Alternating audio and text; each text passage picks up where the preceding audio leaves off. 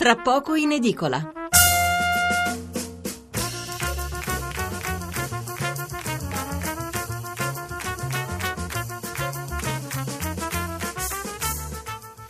Buonasera da Stefano Mensurati e benvenuti all'ascolto di Tra poco in edicola, la rassegna stampa notturna di Radio 1. 800 05 05 78 il numero verde per intervenire in diretta, 335 699 29 49 il numero per mandarci un sms.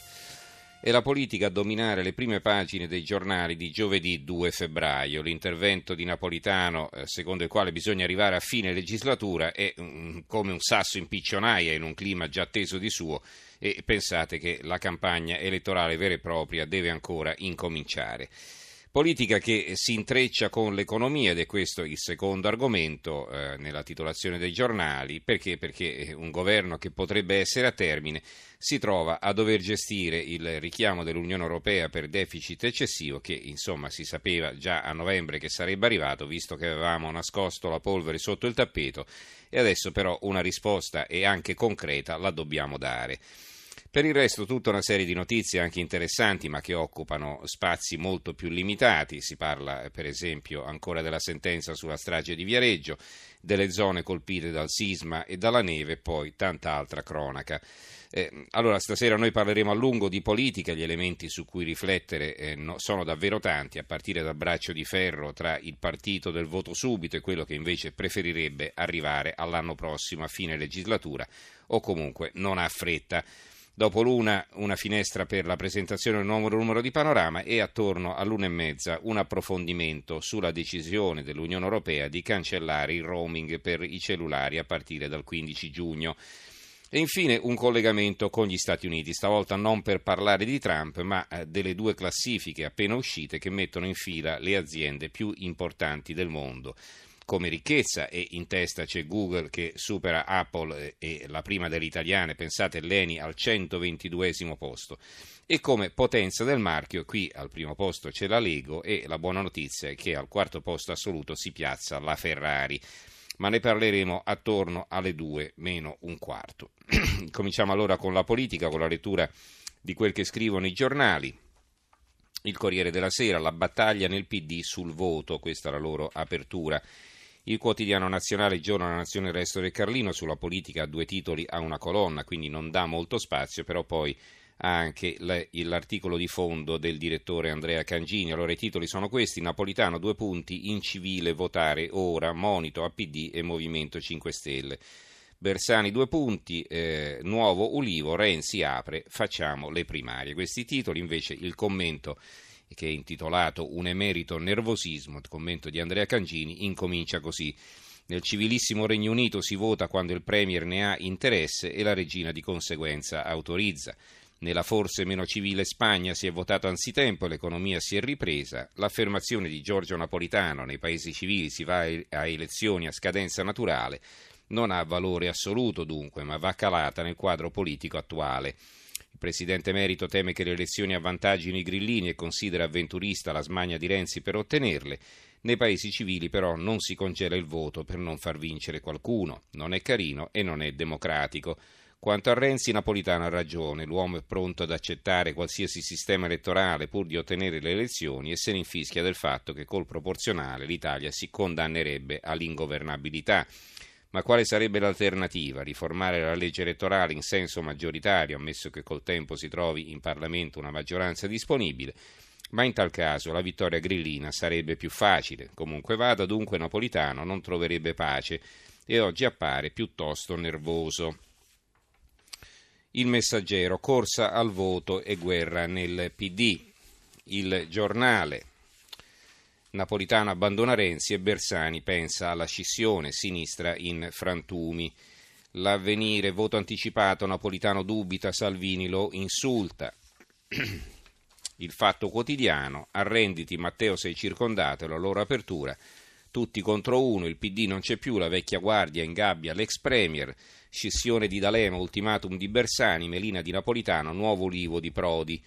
Il fondo di Marco Travaglio, vi leggo la parte iniziale, si intitola, si intitola Non te regge più.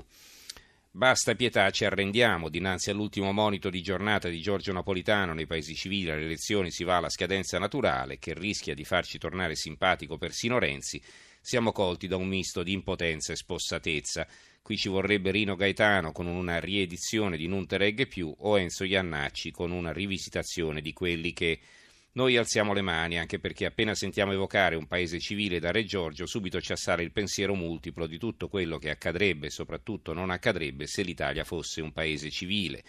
Nei paesi civili la data delle elezioni la decide il Presidente della Repubblica, che forse Napolitano non si è accorto, ma non si chiama Napolitano, si chiama Mattarella. Nei paesi civili un Presidente della Repubblica che giura per mesi di rifiutare la rielezione non si farebbe rieleggere in un quarto d'ora. Nei paesi civili i governi li scelgono gli elettori dando la maggioranza a un partito o a una coalizione in base al loro programma e non il capo dello Stato, estraendo nomi a caso dal suo cilindro per ribaltare il risultato del voto mettendo insieme partiti o pezzi di partiti avversari che voltano Gabbana come fece Napolitano nel 2011 con Monti, nel 2013 con Letta, nel 2014 con Renzi e come ha rifatto Mattarella con Gentiloni nel 2016. E poi il pezzo prosegue naturalmente. L'apertura di Libero ci manca un ducetto.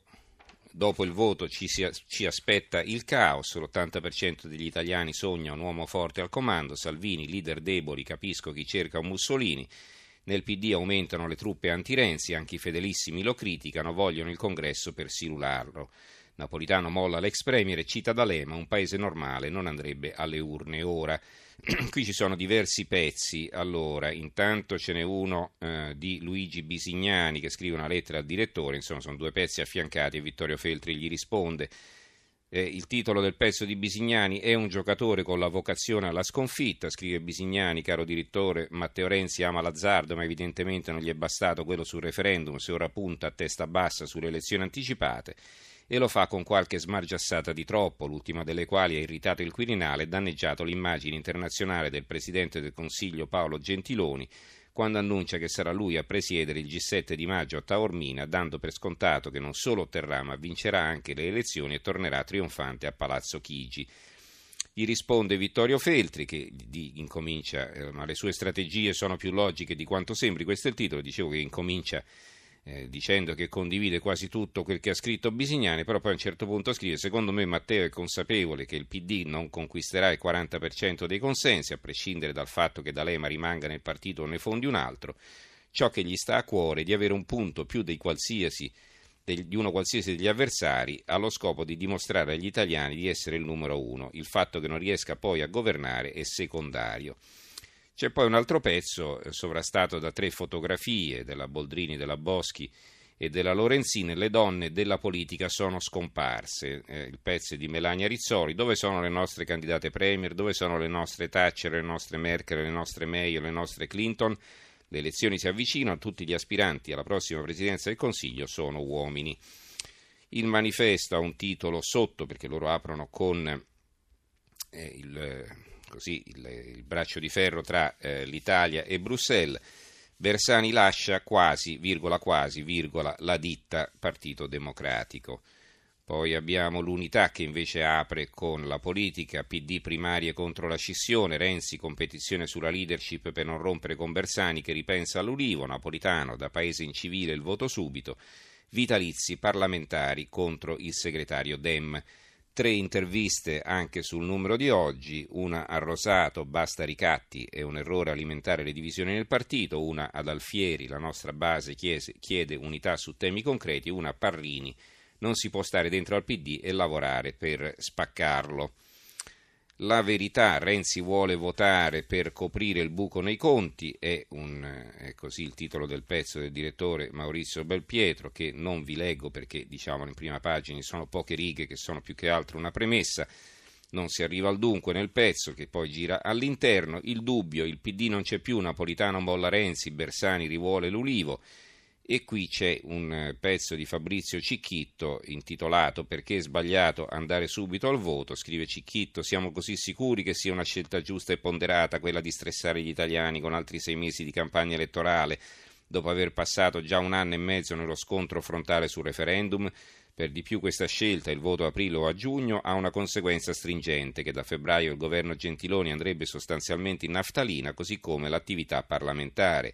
Questo schema sembra fatto su misura per il Movimento 5 Stelle e per la Lega. Per quanto riguarda invece ciò che bolle nel centro-destra, c'è un'intervista sempre sul dubbio a Ignazio La Russa, un listone con il CAV metta per iscritto che non farà inciuci. L'opinione anche Napolitano frena Renzi, il foglio assedio a Renzi. Il Italia Oggi, Grillo apre un nuovo fronte strizzando l'occhio ai prof, piano 5 Stelle per assumere tutti i precari della scuola e poi un altro pezzo ancora, occhio alle sterzate, Gentiloni non lo si può liquidare come un letta qualunque, un, una riflessione, un'analisi di Cacopardo. Il mattino apre così Caos PD, l'offerta di Renzi, primaria per il Premier in cambio del voto subito, Bersani, se insiste, rifaremo l'ulivo.